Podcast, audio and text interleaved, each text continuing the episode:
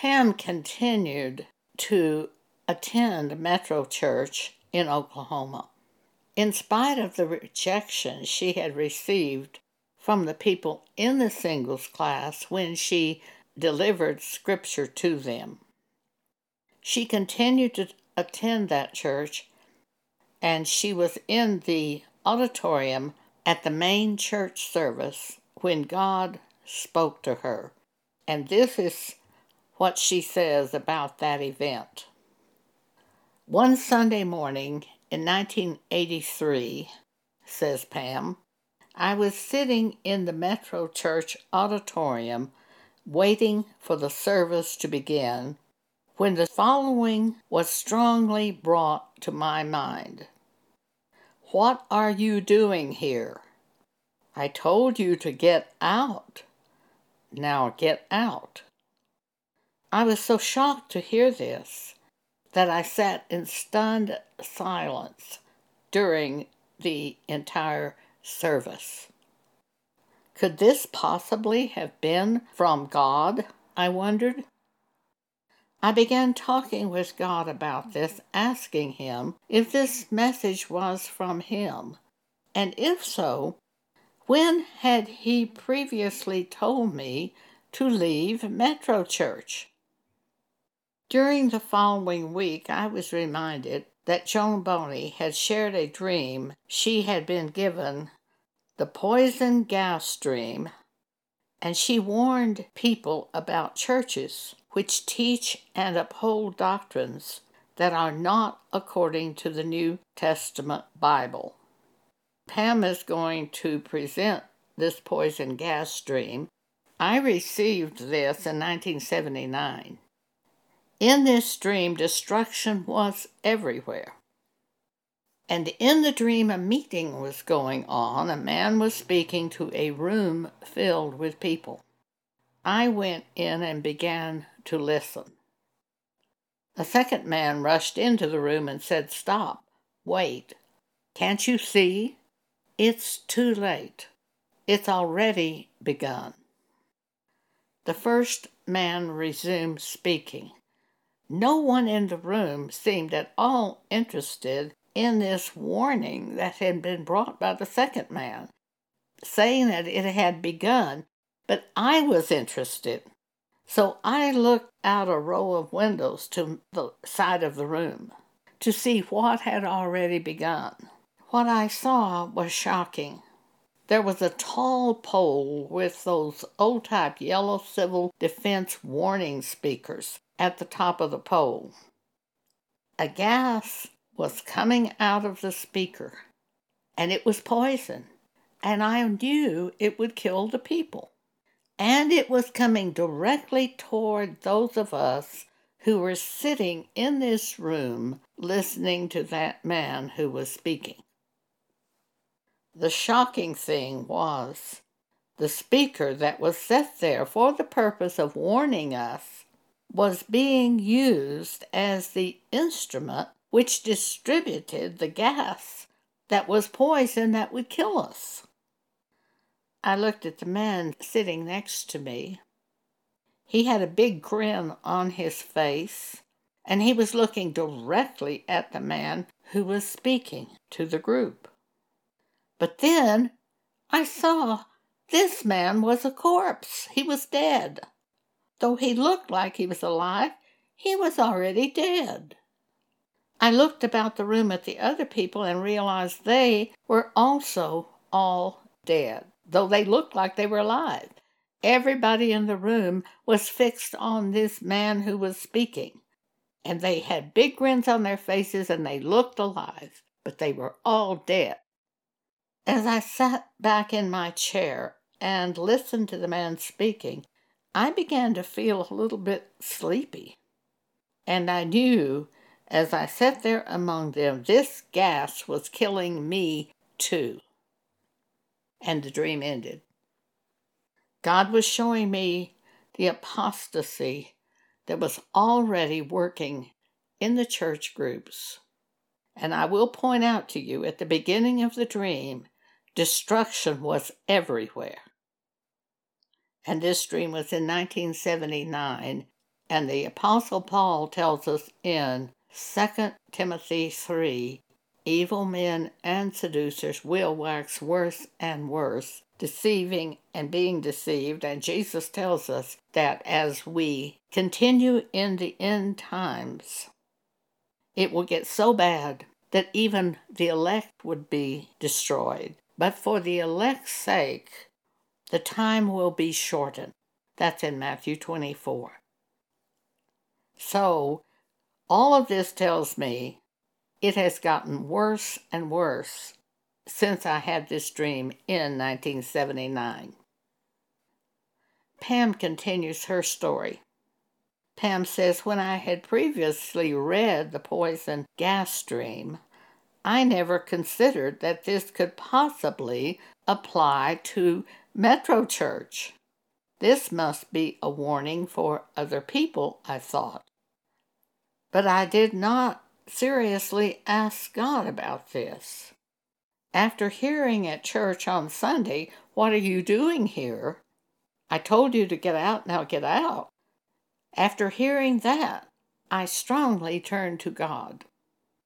I became convinced that the message to get out of Metro Church was from God and that He had previously told me to get out of that church group through Joan's sharing of the poison gas stream and warning us about churches which do not follow all Scripture.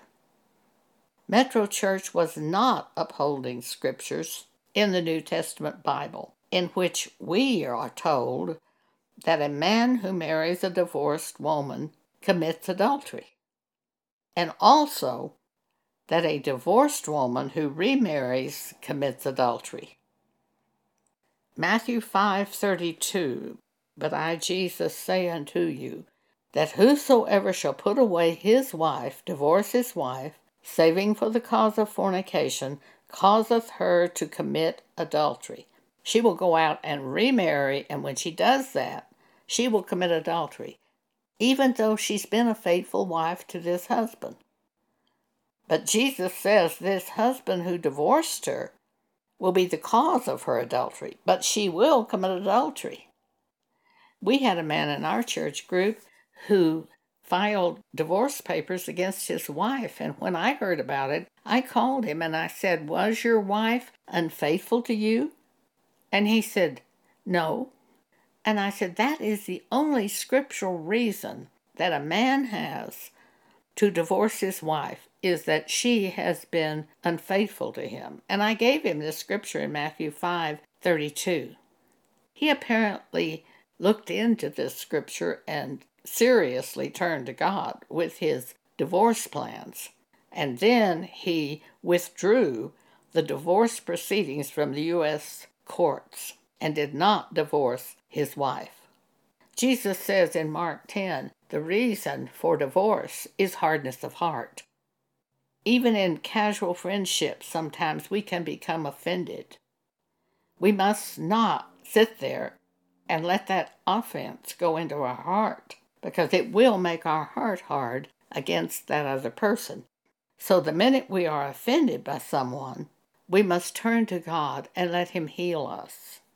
Committing it to God, patiently waiting on God, and then if we are of God, the Holy Spirit will speak something to us to uproot that offense that we have taken in.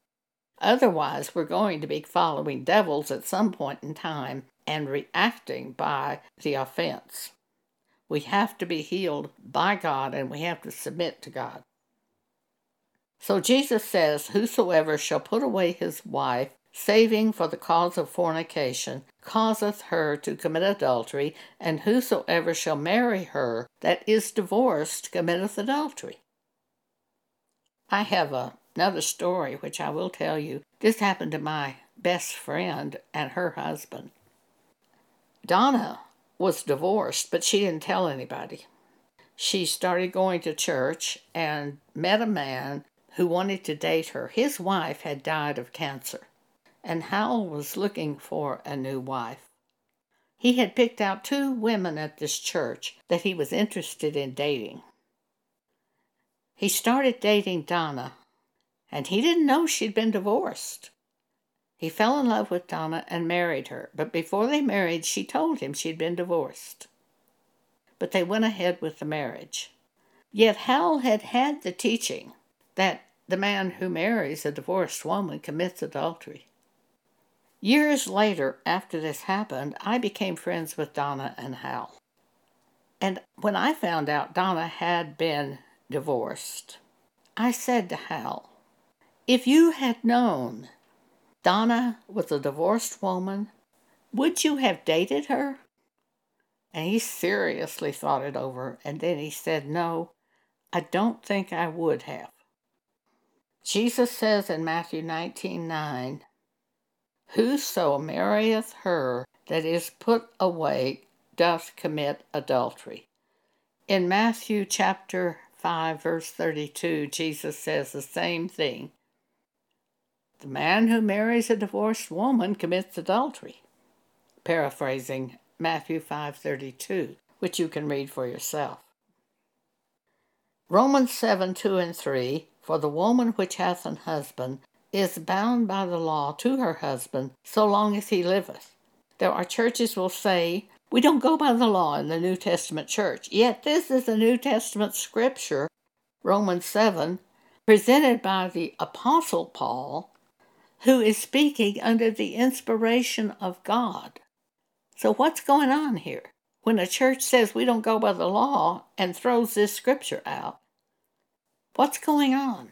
Well, that church that says that, they are thinking of the law of Moses, not the law of God in the New Testament. For there are laws of God today. How about the law of gravity, as God set up the heavens and the earth? That's in effect today. There are laws for the New Testament church today, and this is one of them. In the law of Moses, it would pertain to the sacrifice of animals for sins. We don't go by that because Jesus in the New Testament has paid for our sins with his own blood. But we certainly go by the laws of God as presented by the apostles of Jesus Christ in the New Testament Bible. For all scripture is inspired by God so that we will know what to do as the church. That is in 2 Timothy chapter 3. So, reading Romans chapter 7 once again. For the woman which hath an husband is bound by the law to her husband, so long as he liveth. But if the husband be dead, she is loosed from the law of her husband. So then, if while her husband liveth, she be married to another man, she shall be called an adulteress. But if her husband be dead, she is free from that law, so that she is no adulteress, though she be married to another man. Mark chapter 10, verses 11 12. Jesus saith unto them, Whosoever shall put away his wife and marry another committeth adultery against her. And if a woman shall put away her husband and be married to another, she committeth adultery. That's Mark chapter 10, verse 12. We're also told that if a woman departs from her husband, she is to remain unmarried or else be reconciled to her husband. 1 Corinthians 7, verses 10 and 11. And notice that the Apostle Paul says this is not his own opinion, this is a commandment of the Lord for the church. 1 Corinthians 7 10 and 11. And unto the married I command, yet not I, but the Lord. Let not the wife depart from her husband, but and if she depart, let her remain unmarried, or be reconciled to her husband, and let not the husband put away his wife. Pam says, I had suffered persecution from those in the singles group at Metro Church when I presented these scriptures to a divorced woman in the singles group who was planning to remarry, and to the man she was engaged to marry, and to the woman who was the maid of honor at their wedding. Pam presented scriptures to three people who were about to commit sin to give them an opportunity to rethink what they were doing. And all three of them rejected the scripture. She said it was shocking to me that none of these people upheld scripture in this matter. No one turned from moving forward with this wedding. And this wedding was even performed at Metro Church by one of the pastors. Weddings in which the bride was a divorced woman were being approved and performed at that church, disregarding what God has told us in the New Testament Bible. This is Antichrist in the church. Pam says instead of honoring God and serving God by upholding what He has told us in the New Testament Bible, Metro Church was upholding another doctrine which is contrary to the Bible. Falling away from the doctrines of Christ, this is Antichrist. 2 Thessalonians chapter 2 verses 3 and 4 Paul says, Let no man deceive you by any means, for that day of the Lord shall not come, except there come a falling away first. Churches would fall away from some of the scriptures. And that man of sin be revealed, the son of perdition. By the falling away, the man of sin is revealed, who opposeth and exalteth himself above all that is called God or that is worshipped, so that he, as God, sitteth in the temple of God, showing himself that he is God. This is Antichrist. And it's in the churches. Sitting in the temple of God, showing himself to be God. Pam said it was hard for me to acknowledge the wrongdoing at Metro Church for I didn't want to leave that church. None of us want to leave our churches.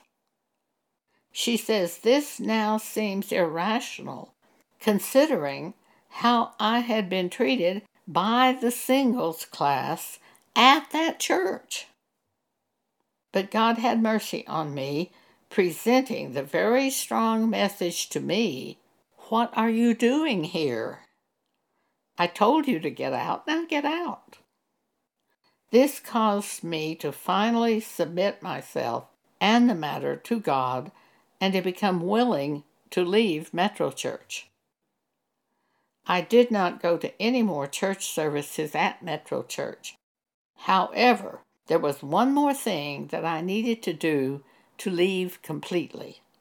I had been helping children find their Sunday school classes for the previous few months, and I felt I needed to let those in charge of this know that I wouldn't be doing this anymore. At one point, an idea came to just call the church office and let them know that I would no longer be doing this. I now believe the Holy Spirit brought this idea giving me a way to fulfill the instruction which he'd heard that morning at church. Now get out. Now. Now. But I didn't recognize this at that time, says Pam. Nor did I ask God how to handle this, as I should have done. Instead, I went to the Sunday school building the following Sunday and told the woman in charge that I would no longer be there. Wrongly, I'm sure, I was hoping to delay severing this last tie to Metro Church as long as possible. I did not return to Metro Church after this. Although it was difficult to see the wrong being done and to leave this church group, I am now very grateful to God for getting me out of Metro Church. Amazingly, Pam has had a similar experience with the Catholic Church, where she was baptized as a baby and her parents took her to Catholic church, mostly her mother, I'm sure. Took her to Catholic church and took her to Catholic school, and she was in a Catholic school for a few years. And she had trouble leaving that church group. So after she left the Catholic Church, she's come to a non denominational church where she has, I'm sure, found more hostility even in the previous church, but both churches were violating Scripture, and because they were violating Scripture, Pam left them, even though she didn't want to do it. After leaving Metro Church, I didn't look for another church to attend. I simply asked God to very clearly show me if He wanted me to attend another church group. In the past 38 years, He has not shown me to do this. Now, we think we have to go to church. Forsake not the assembling of ourselves with one another. That's Hebrews chapter 10. But it's the assembling of ourselves, the elect of God with the elect of God. It is not assembling with the apostate churches who have left Scripture. I've had to leave so many churches when the pastor misused Scripture, misquoted Scripture, added things to the Bible that were not in it. In the subsequent chapters of our book, I will be telling you about these churches that I've had to leave because they misused Scripture. In those cases, the pastors knew they were misusing scriptures. I talked to pastors. They didn't care. They are Antichrist. Antichrist is rampant in our churches today. You will not want to believe this. Will you test it? You see if they're following scripture on such things as divorce, remarriage. And it won't be long if they're not following those scriptures what are they going to do with Romans chapter 1 concerning homosexuals and lesbians? Why, I heard that Catholic Pope on television say, I don't see anything wrong with being a homosexual.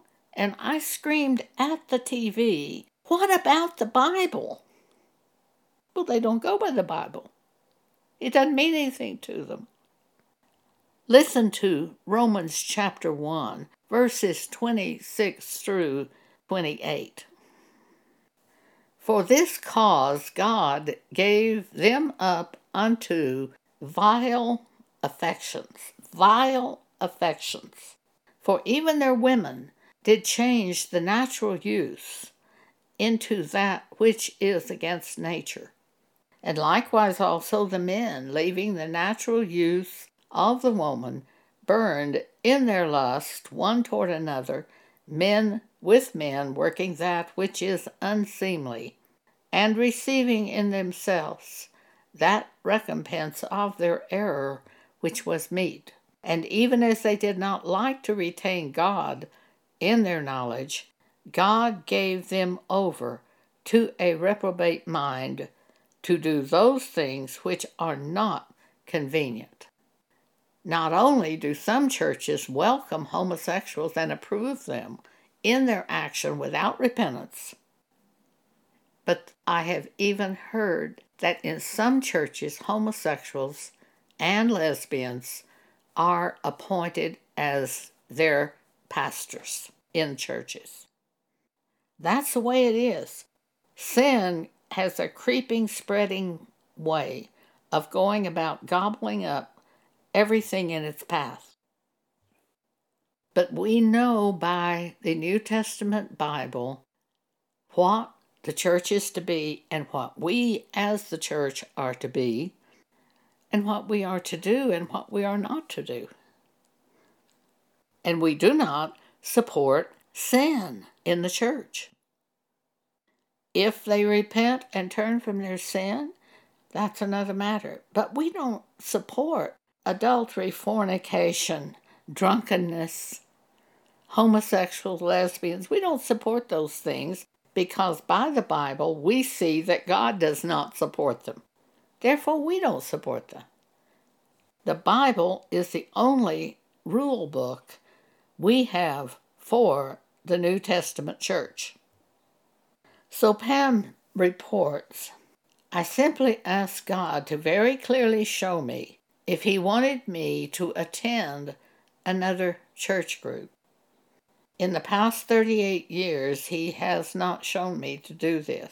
I've had almost the exact experience when God brought me out of the last church group that I regularly attended. I tried diligently to find another church, but I couldn't find another church that was doing all of the scriptures. They did part of the scriptures, but not all of them. Pam says throughout these years, God has led me and has seen that I have everything I need, including spiritual nourishment. Concerning Pam, I've worked with her for years on our books. She did all the technical work on the blog, the books, podcasts for years. When Pam has a problem, I've seen her turn to God with the problem. She didn't run to me and say, We have a problem here. She turned to God. This is remarkable. Almost everyone that I know in churches I've seen examples where they turn to human beings with their problem. What do you think I should do about this? And they tell their problem. Or they tell the prayer group, pray for me because this is the problem. I've really never understood this. Philippians chapter 4, verse 6, Paul tells us what to do. Be careful for nothing, but in everything by prayer and supplication with thanksgiving, let your requests be made known unto God in everything. So you have an appointment that you dread that's coming up. Turn to God. Tell Him how you feel. Ask Him what you should do. It may be that you need to cancel the appointment, postpone the appointment, change doctors. There may be a lot of ways to go about this thing. So you take your request to God, you turn to Him, you tell Him the problem. And if you have the Holy Spirit in you, as all of the elect of God do have the Holy Spirit, if you have the Holy Spirit in you, then you be sensitive toward that which the Holy Spirit gives you, what He brings to your mind, and you do that. See, Pam heard the answer on that church she heard the answer about that assignment on helping those children get to their rooms. She had the idea she could have just called the church office and said, I won't be doing this work anymore. You'll need to get a replacement for me. She didn't have all that teaching that she has now concerning following God because she, at the time this happened, she would have recognized that is what I need to do, and she would have done that, following the Spirit of God. She just didn't have the teaching at the time on the Holy Spirit that she has now. But here's Pam, who hasn't gone to a church for 38 years and is one of the most spiritual people I've ever met. Matter of fact, she's so spiritual that when I had an accident in the year 2019 and was basically helpless. I could not walk at all and spent two and a half months after surgery in rehab hospitals in Texas. Pam is the person God selected for me to live with in Colorado and to move to Colorado because she is the kind of person you want in your foxhole at the time of war.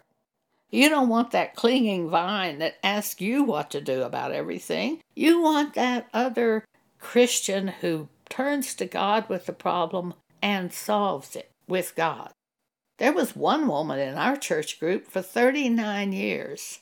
She heard all the messages that I presented about the Holy Spirit for 39 years, but she couldn't pray. She had to ask me to pray. She didn't have the faith she even told me one time she thought her problem was that she just didn't believe. That's uh, Hebrews chapter 3 at the end of the chapter. They could not enter in because of unbelief. She'd gone to church all her life, taken there as a baby. And she told me she thought that was her problem. She couldn't believe. She asked me to pray because she just didn't have the faith that God would answer her prayer. And she attend church all the time. And here's Pam, who left the church because they would not do the scriptures. And she has all the faith that I've seen the church people not have. I attended Word of Faith for four or five years, the church, and the teacher at Word of Faith told me after I'd left, I said, Well, I thought I was like them. And he said, Joan, you've never been like these people. They talk about faith, but you actually do it. It's just such an enormous deception around churches. But the simplest thing is this if they violate Scripture and you see it, you can turn to God and take it to God. And if you belong to God, He will make it clear to you. But there's an enormous deception and delusion over churches. But we're in the end times, and Paul said this falling away in churches had to happen before Jesus can return. Now, Jesus is not going to take that whole church group to heaven. He's going to take the elect of God to heaven. If you will look at Matthew chapter 24, let's look at what he says. Start at verse 29, please. Immediately after the tribulation of those days shall the sun be darkened, and the moon shall not give her light, and the stars shall fall from heaven, and the powers of the heavens shall be shaken, says Jesus. And then shall appear the sign of the Son of Man in heaven, and then shall all the tribes of the earth mourn. Why will they mourn? Because they rejected him. They rejected Scripture when you gave them Scripture. They mourn because they know they're in trouble now. And they shall see the Son of Man coming in the clouds of heaven with power and great glory. Verse 31 and Jesus shall send his angels with a great sound of a trumpet, and they shall gather together his elect, not the whole church groups, his elect, from the four winds, from one end of heaven to the other. But even at the church of Sardis, which was terrible, a terrible church, Revelation 3, even at Sardis, there were some who were worthy of salvation and would walk with Jesus. And in Revelation 3, verse 5, Jesus says, He that overcometh, the same shall be clothed in white raiment, and I will not blot out his name out of the book of life, but I will confess his name before my Father and before his angels. Don't we see by this scripture that some names will be blotted out of the book of life for failing to overcome the evil that is around them?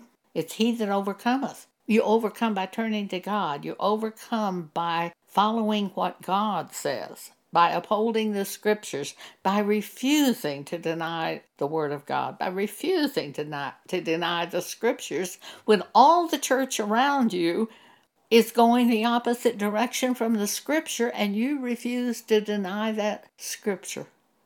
And you give up those churches that will not follow scripture, but go another way.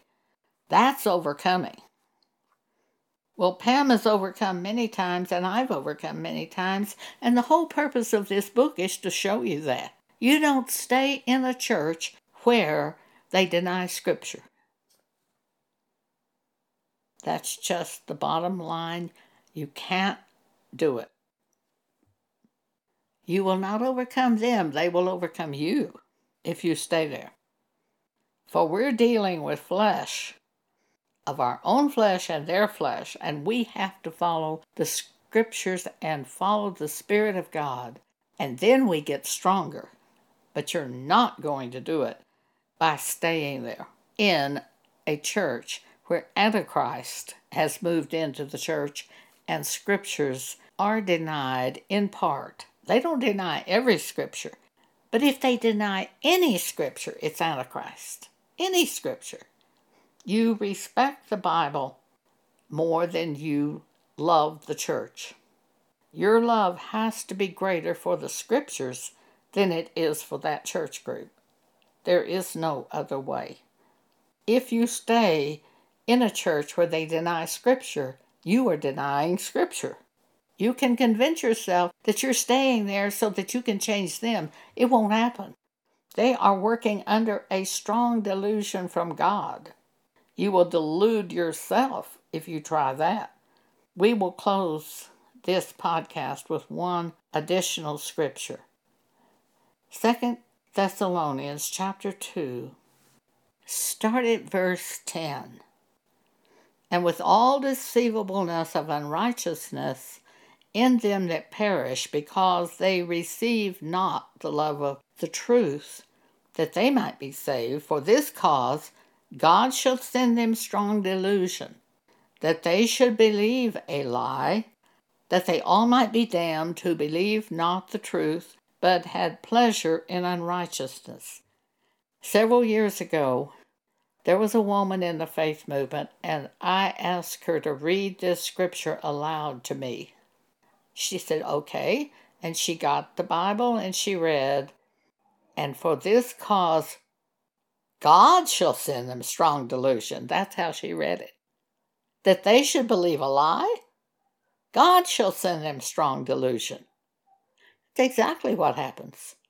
And if you stay there, you will delude yourself and be bound with them in terrible things to come. You have to honor Scripture. You have to. For many people love their church buildings, they love the stained glass, they love the inside of the building. They love the robes and pastors wear or the ornaments that they have. They love the outward appearance of religion, but they do not have a love for the scripture. And that is the deciding point for each one of us. Do you love the scriptures above everything? Thank you for allowing me to speak this to you today, starting tomorrow, I'll begin giving my testimony of trying to find a church to attend and what I ran into. Some of you will really be helped by these podcasts because you will now understand what you have been going through. Thank you again.